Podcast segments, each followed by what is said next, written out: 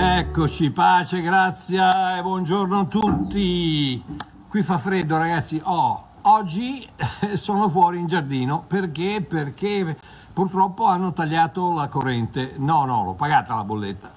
Che solo qui siamo in Africa e allora d'inverno con tutta la corruzione che c'è, si sono mangiati tutti i soldi invece di aggiustare le centrali elettriche eccetera, per cui 2 o 3 volte al giorno siamo senza corrente, per cui il router ce l'ho col telefonino eccetera, ma la corrente, la luce di dentro, non c'è luce abbastanza, per cui sono venuto qui fuori e fa un freddo, lasciamo perdere. Va bene, quindi buongiorno a tutti e niente, siamo qui oggi un'altra volta con gli insegnamenti del mio libro La Costituzione del Credente, che sono 23 articoli di credo cristiano fondamentali per poter filtrare attraverso le lenti dell'amore e della grazia di Dio tutto ciò che a prima vista può sembrare biblico e scritturale, ma che ci viene proposto unicamente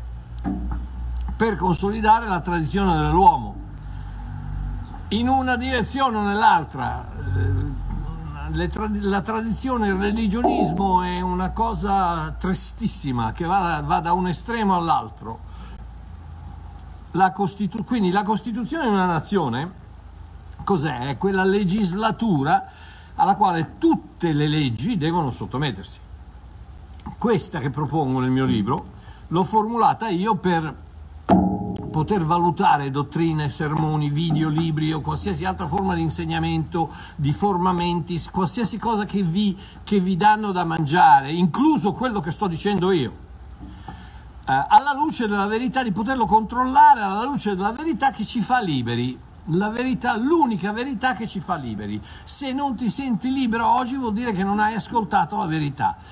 Quando tu ascolti la verità c'è un qualcosa nel tuo cuore che si solleva, c'è un respiro sollievo, come quando porti un peso sulle spalle che sei arrivato, te lo scarichi, finalmente. Una verità che ti fa sentire libero, che ti fa sentire leggero, che ti dà questo senso di gioia, di libertà, di allegrezza. Quindi,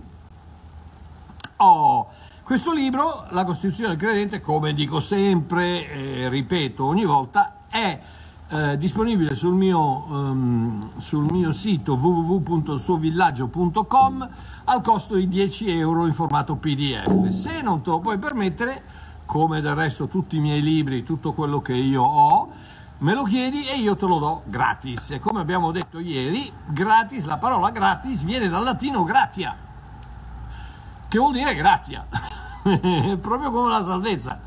La salvezza è costata tutta a Cristo e non costa niente a noi, è gratis, è un dono, è un regalo che ti viene fatto. E anch'io, non vi preoccupate, io gioisco quando mi chiedete, quando mi dite non siete in tanti, la maggior parte di voi comprano e io vi ringrazio, perché chiaramente i soldini fanno piacere a tutti. Io ci sopravvivo con questi, per cui fanno piacere a tutti, ma se non ce li avete, se non ve lo potete permettere, non vi vergognate, non vi preoccupate, ditemelo, io vi mando tutto quello che volete gratis. Ok, allora, grazie. L'articolo 20 della Costituzione del Credente dice questo: solo l'assoluta perfezione può entrare in cielo, perché Dio non valuta l'uomo con una scala di valori, ma con un grado di parentela. Solo l'assoluta perfezione può entrare in cielo, perché Dio non valuta l'uomo con una scala di valori, ma con un grado di parentela. Se sentite dei rumori strani, macchine, eccetera, uccelli, eccetera, cosa ci posso fare? Purtroppo siamo qui fuori, c'è un freddo, ragazzi, mi vengono i ghiaccioli al naso, ma comunque va bene. Prima di tutto, leggiamo questi 2 versetti di scrittura dalla lettera agli Ebrei 7, 11 e 12. Se dunque la perfezione, state a sentire quello che dice l'autore di questa lettera a questo gruppo di ebrei, gli dice: se dunque la perfezione fosse stata possibile per mezzo del sacerdozio levitico, quindi del sacerdozio sotto il Vecchio Testamento, perché su quello è basata la legge data al popolo, che bisogno c'era ancora che sorgesse un altro sacerdote secondo l'ordine di Melchisedec? Ragazzi, se tutto quello che dicono i religionisti, no, perché allora il Vecchio Testamento, vabbè, la legge, me ne è arrivato un altro stamattina che, ma no, la legge era solo quella mosaica, era quella cerimoniale, non quella morale. Ho già risposto a quello, ma comunque, se fosse stato a posto, se avessimo potuto ottenere la perfezione attraverso il Vecchio Testamento, attraverso il sacerdozio levitico dei sacerdoti del Vecchio Testamento, che bisogno c'era ancora che sorgesse un altro sacerdote secondo l'ordine di Melchisedec e non scelto secondo l'ordine di Aaronne? Poiché cambiato il sacerdozio avviene necessariamente anche un cambiamento di legge, ne abbiamo già parlato precedentemente, ma il momento che cambia il sacerdote deve cambiare anche la legge. Perché? Perché Gesù, che è il nostro sommo sacerdote sotto il Nuovo Testamento, l'unico, ah, oggi ne ho sentito un'altra, il primo testamento e il secondo testamento, no amore mio, no. C'è il Vecchio Testamento, finito, passato, che non esiste più per quanto riguarda noi, e c'è il Testamento nostro, che è uno solo, non è il secondo, perché se fosse il secondo ci potrebbe essere un terzo, un quarto, un quinto, no, è l'unico che noi gentili abbiamo, è il Testamento della grazia, è il patto della grazia fatto da Cristo Gesù quando è morto sulla croce e che ha detto: Padre, perdonali perché non sanno quello che fanno. Quindi, quando è cambiato il sacerdozio, è cambiato da Levi o da Aaronne a Gesù, è cambiata anche la legge. Perché? Perché Gesù, nascendo ed essendo il nostro sommo sacerdote, ha immediatamente disubbidito la legge, o rotto la legge, non so come si dice, la legge. Perché? Perché Gesù non poteva essere un sommo sacerdote sotto il Vecchio Testamento, in quanto che faceva parte della tribù di Giuda e non di quella di Levi. Quindi immediatamente, ecco che vedi, Gesù arriva sul capo e dice: ok ragazzi, la vecchia legge è finita, lasciamola perdere, adesso ce n'è un'altra, una nuova. Ed è questo che dice l'autore della lettera agli ebrei, dicendo: cambiato il sacerdozio avviene necessariamente anche un cambiamento di legge. Prima stiamo parlando del fatto che se non sei perfetto non puoi entrare, soltanto la perfezione può entrare in paradiso. Quindi prima di tutto ribadiamo il fatto che il peccato non può entrare in paradiso. Ok, questa è una cosa che dovremmo sapere tutti.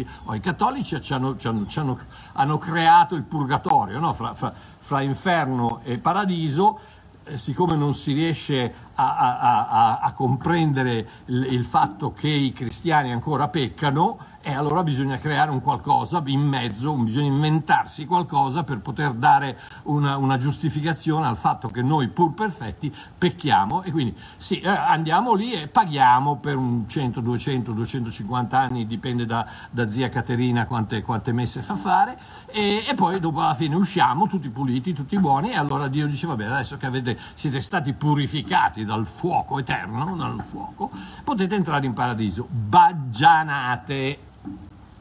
Menzogne, stupidate, più religioniste di così non si può andare. Una creazione, un'invenzione dell'uomo che non esiste né nella Bibbia, non esiste, ma neanche nella testa, ok, andiamo avanti. Quindi perché il peccato non può entrare in paradiso? Perché il peccato non è altro che un'imperfezione. Pensa un attimo, quando ti faccio un esempio per darti una spiegazione veloce. Tu hai un lenzuolo pulito, no? E lo porti, stai portando in camera da letto, inciampi, caschi e cade su una macchia che c'è, non so, per terra, della terra, qualcosa, e si sporca. Tu cosa dici? Lo guardi e dici: ah, che peccato. Perché il lenzuolo non ha peccato. È un peccato perché? Perché il lenzuolo era perfetto, diciamo, e non lo è più. Vedi che la perfezione è quella che è macchiata dal peccato. Il peccato non è un altro che un'imperfezione, e il paradiso è l'antitesi del peccato, il regno della perfezione. l'abitazione di Dio, anche se teoricamente parlando Dio non è in paradiso, il paradiso è in Dio, ma lasciamo perdere. Come l'oscurità non può esistere alla presenza della luce, non c'è oscurità che può essere così densa da poter distruggere la presenza del lumicino del tuo telefonino o di un fiammifero o di un... no, la tenebra, il buio non può resistere alla presenza della luce, così il peccato non può esistere alla presenza di Dio. Dio è purezza assoluta, Dio è purezza assoluta, luce assoluta, vita assoluta, nulla che non sia assolutamente puro, totalmente vivo, totalmente privo di tenebra e vivo al 100%, in altre parole perfetto, non può esistere al suo cospetto. Ed ecco il succo di Matteo 5,48, quel verso impossibile del sermone killer, del sermone sul monte, quando Gesù dice agli ebrei: voi dunque siate perfetti come è perfetto il Padre vostro celeste. Vedi la chiave di tutto quanto. Come fai ad andare in paradiso? Devi essere perfetto, come è perfetto il Padre. Il Padre è perfetto al 100%, senza la mia, sì, devi essere come Lui. E tutti gli Emanuele, i Davide, i Paolo, i Salvatori, i Cortesi, eccetera eccetera, vediamo un po' come la cavate con quello. Andiamo avanti. Volete andare ad abitare a casa del Padre Celeste? Assicuratevi di essere perfetti, non buoni, non meritevoli, non dispiaciuti, non sufficientemente accettabili, non abbastanza puliti, no, dovete essere perfetti. Nulla che non sia totalmente privo di macchia, errore, imperfezione, carenza o peccato potrà sopravvivere al cospetto della perfezione divina.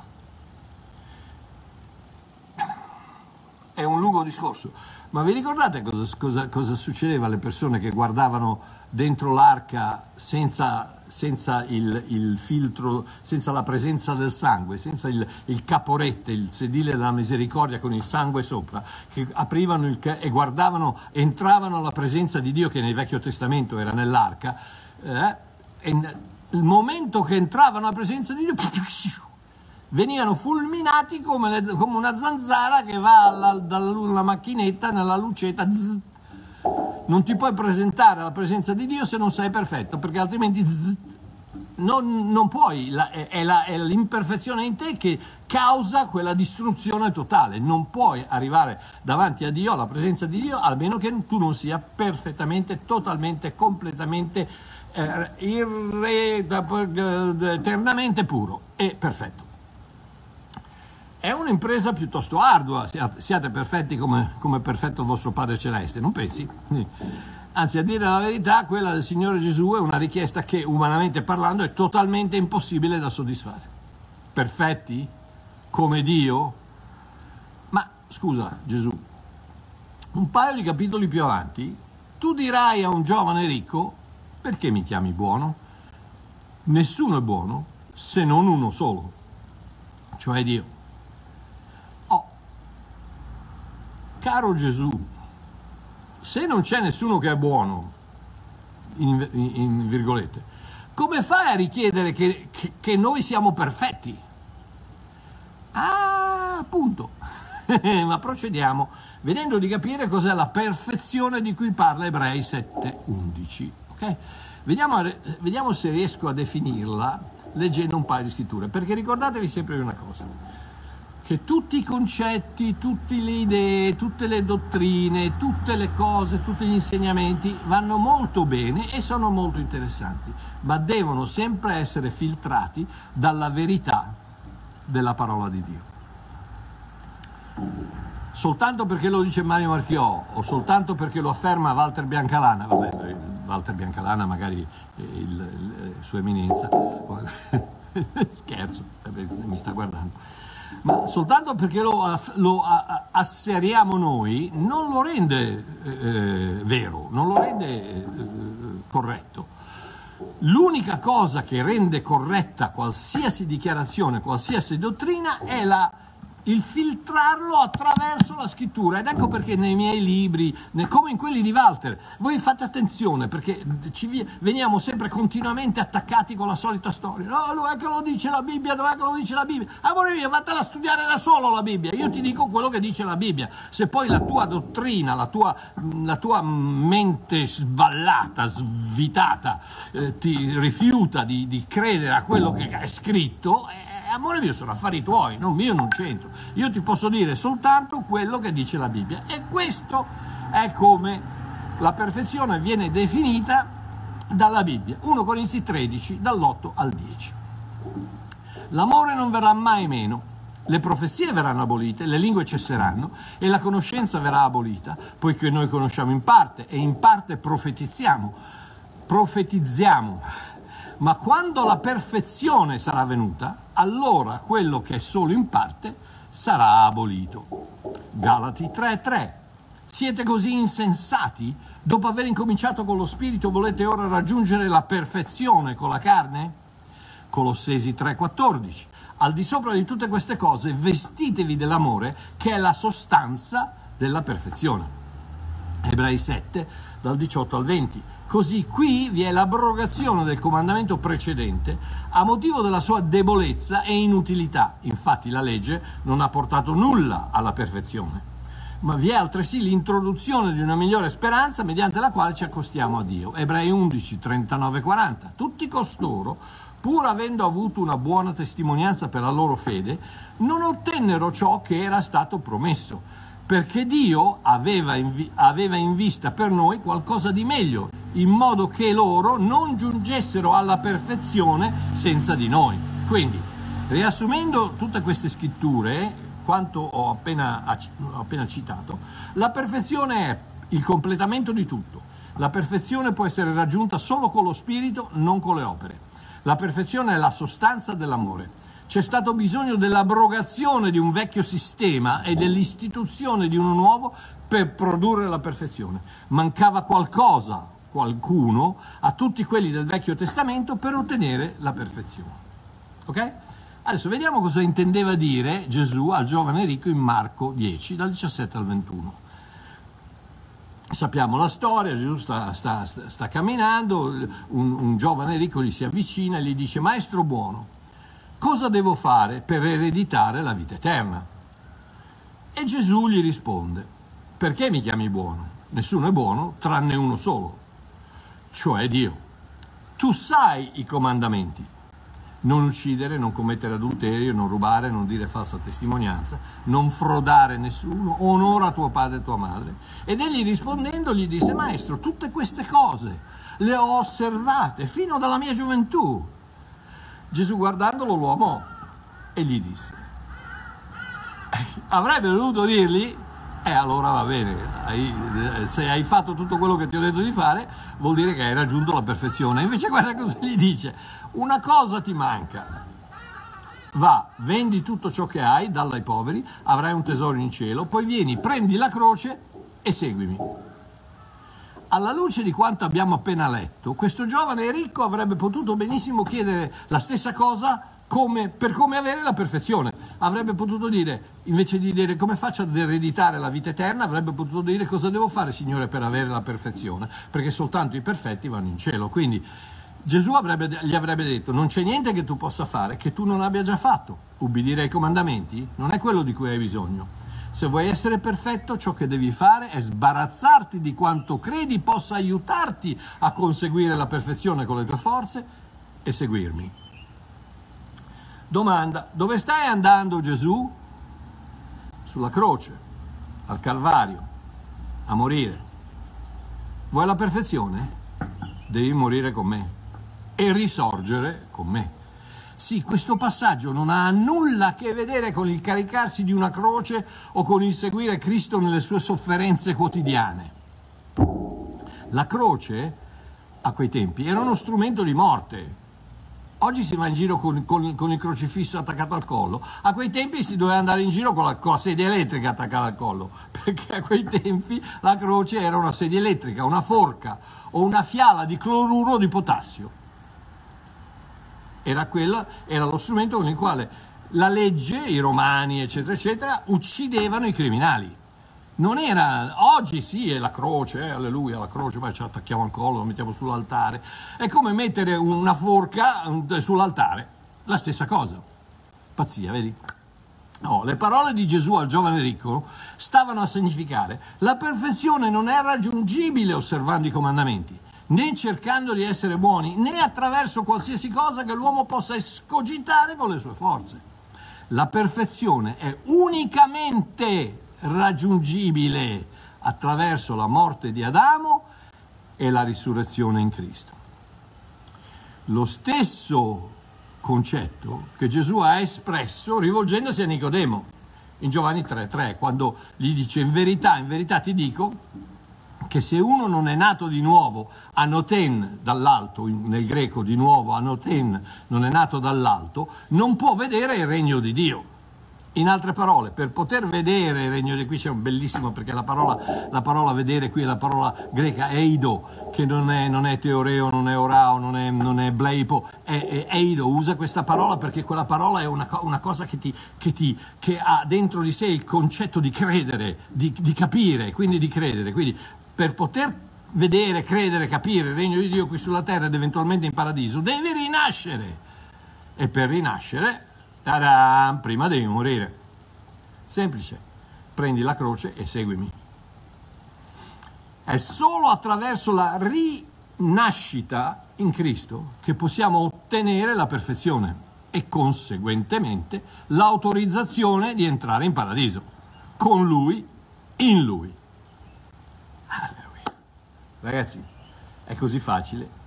Se non sei perfetto in cielo non ci vai, Gesù è perfetto. Mettiti in Gesù e entri in cielo. Non è difficile, il religionismo la fa difficile, ma ragazzi è di una semplicità meravigliosa. La parola tradotta peccato nei testi greci originali è la parola amartia, che deriva da amartano, che letteralmente vuol dire mancare il bersaglio, non meritare il premio perché non si è ottenuta la perfezione. Pensate alla impossibile richiesta della perfezione. Per poter entrare nel regno dei cieli devi centrare il bersaglio 100% al centro, il 100% dei tentativi. Non puoi sbagliare di un micromillimetro e non devi sbagliare mai. La chiave per entrare nel regno non funziona se non sei perfetto. Mamma mia, ragazzi. L'impossibilità resa possibile da Gesù Cristo. Per quello che lui ha detto, io sono la via, sono io la via, amore mio, tu in cielo, ubbidendo i comandamenti, facendo il bravo, santificandoti, sacrificandoti, dicendo le preghiere, facendo le orazioni, non ci vai, perché non sei, ti mancherà sempre una cosa, come ha detto prima Emilio un attimino prima. L'unico modo per capire che ti mancherà sempre qualcosa con il religionismo è quello di vedere la perfezione di Cristo e poi mettiti a confronto e vedi un po'. La chiave per entrare nel regno non funziona se non sei perfetto. Giacomo 2,10, stammi a sentire, senti cosa dice Giacomo. Dice: chiunque infatti osserva tutta la legge, nomos, tutta la legge, tutta la Torah, ma la trasgredisce in un punto solo, sbaglia di un micromillimetro, chiunque si rende colpevole su tutti i punti. Non è questione che di tirare una volta, vabbè, poi ci riprovo. No, amore mio, se sbagli una volta, sei cotto. In cielo non ci vai. Se sbagli di un micromillimetro, sei fatto. Scordati il paradiso. La formula per guadagnare l'ingresso in paradiso non è vicino abbastanza, appena appena fuori, quasi al centro, 99.9 giusto. No, o sei perfettamente al centro del bersaglio o sei nel peccato. Ecco perché mi fanno ridere, ragazzi, Walter, io e Walter ogni tanto ci facciamo delle risate tristi, perché purtroppo sono tristi, lui mi manda bene. mi manda quello che gli dico, gli insulti che gli mandano a lui, io gli mando gli insulti che mandano a me. Sei peccatore perché tu di qui sei eretico, sei di là, figlio di Satana. Io, non lui, lui. Ma io figlio di Satana, di qua, strumento del diavolo. Ah, ma via, ma chi ti credi di essere? Ma tu non pecchi? Tu no. Tu non pecchi, tu ogni volta centro, sempre, 100% centro ogni volta che mai sbagli. Difatti uno di questi giorni ti innalzerai come Cristo e le persone ti guarderanno e diranno: eccolo, sta salendo verso il cielo. Ma ragazzi, ma facciamo piacere, ma dai! Ma basta soltanto il momento che tu mi insulti. La Bibbia, Gesù stesso l'ha detto in Matteo, ha detto: se tu ti azzardi a dire a tuo fratello idiota, vai all'inferno. Quindi tutti voi che mi chiamate idiota, eretico, figlio del diavolo, eccetera, eccetera, lasciamo perdere. Ok, quindi... ok, Mario, ma allora è impossibile. Esattamente, questa è la chiave di tutto quanto. È impossibile con le nostre forze. Non potremo mai essere perfetti grazie al nostro operato. Come disse il maestro, ti mancherà sempre una cosa e alla perfezione non manca niente. E allora? Ah, allora Ebrei 10, versetto 14. Con un'unica offerta, infatti, egli, Gesù Cristo, ha reso perfetti, voce del verbo a rendere perfetti, ha reso perfetti per sempre, voce del verbo per semprare, ha reso perfetti per sempre coloro che sono santificati. In altre parole, i credenti. Ragazzi, ma non è difficile. Con un'unica offerta, il Calvario.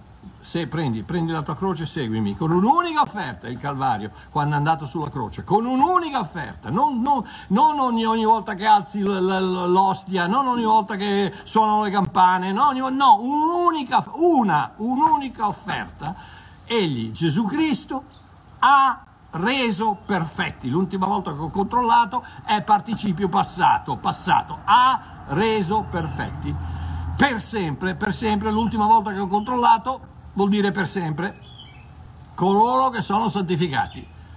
Io sono santificato in Cristo. I credenti. La perfezione necessaria per poter vedere il regno dei cieli è disponibile solo ed esclusivamente per grazia, attraverso la fede in Gesù Cristo. Quindi, cosa voglio dire con Dio non valuta l'uomo con una scala di valori, ma con un grado di parentela? Non esistono, statemi a sentire, guardatemi bene, non esistono cristiani buoni al 64%, non esistono credenti ammissibili al 78% e non esistono persone santificate al 99%. O siamo 100% perfetti o nulla. O dentro o fuori, o in Adamo o in Cristo, o capre o pecore, o perfetti o imperfetti, o santi o empi, non c'è via di mezzo. Ecco perché Dio non valuta l'uomo con una scala di valori, perché può essere valutato 99.99 punti, ma se non hai un voto di 100 punti ti mancherà sempre qualcosa. Allora non si è più servi, più o meno bravi, che si devono guadagnare in qualche modo l'entrata nella casa del padrone. No, si è figli più o meno bravi che nella casa del padrone ci abitano per sempre. Giovanni 8, 35-36. Lo schiavo non dimora per sempre nella casa, il figlio vi dimora per sempre. Se dunque il figlio vi farà liberi, sarete veramente liberi. Punto. Rullo di tamburi, non mi sembra difficile, però purtroppo lo so che arriveranno i soliti. No, perché allora vuol dire che tu puoi fare quello che vuoi. Amore mio, cosa vuoi fare? Cos'è che vuoi fare? Perché intanto qualsiasi cosa che tu faccia, buono o cattivo, non ti serve a niente. Non ci sarà mai una cosa cattiva abbastanza per toccare l'amore che Dio ha per te. e non ci sarà mai un amore, una cosa buona abbastanza che tu possa fare che possa cambiare il giudizio che Dio ha sul peccato, la morte. Quindi che tu ti comporti bene o che tu ti comporti male non serve a niente. Giovanni 15, senza di me non potete fare nulla. Ok, quindi l'articolo 20 della Costituzione dichiara che se il messaggio che viene predicato, le istruzioni che vengono impartite, le dottrine che vengono insegnate dichiarano che possiamo entrare nel regno di Dio senza essere completamente, assolutamente perfetti, questi messaggi, istruzioni e dottrine sono errati e incostituzionali. Amen. Abba papà, grazie della semplicità del Vangelo e grazie che un giorno, il 2 febbraio 1982, quando ho aperto la porta del mio cuore e sei entrato, mi hai reso perfetto. In questo momento io sono perfetto perché sono seduto in Cristo alla tua destra e niente che non sia totalmente, completamente, perfettamente perfetto può essere seduto alla destra del Padre. E io lo sono, non per merito mio, ma per merito di Cristo. Grazie Abba, grazie papà. Se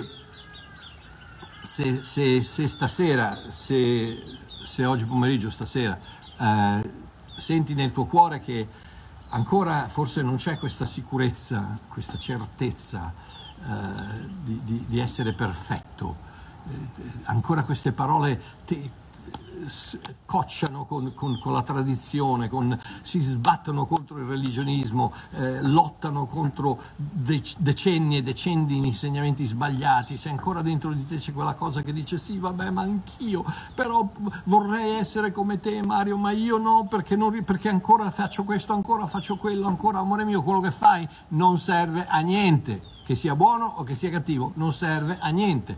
L'unica cosa che conta è che tu apri la porta del tuo cuore a Cristo e gli dici io sono una pezza da piedi, non riesco a fare niente, non riesco a comportarmi bene, pecco ogni secondo della mia vita, ho bisogno di te. Vieni nel mio cuore e fammi perfetto. Ci sei? Chiudi gli occhi un attimino, estraneati dal mondo che ti circonda. E di questo, Dio Onnipotente, sento che stai bussando alla mia porta. Gesù Cristo, sento il tuo tocco alla porta del mio cuore. Apro in questo momento la porta del mio cuore e ti chiedo di entrare e di farmi perfetto, come hai promesso che avresti fatto. In questo momento ricevo la perfezione della tua salvezza, del tuo perdono, della tua vita eterna, una volta per sempre. Grazie. Amen. Amen. Che Dio vi benedica, ragazzi. Un bacione, un Babbo Mario gelato. Vedete cosa mi fate fare per voi? Vedete quanto bene che vi voglio? Un abbraccio. Ci vediamo probabilmente domani. Vi faccio sapere. Ciao.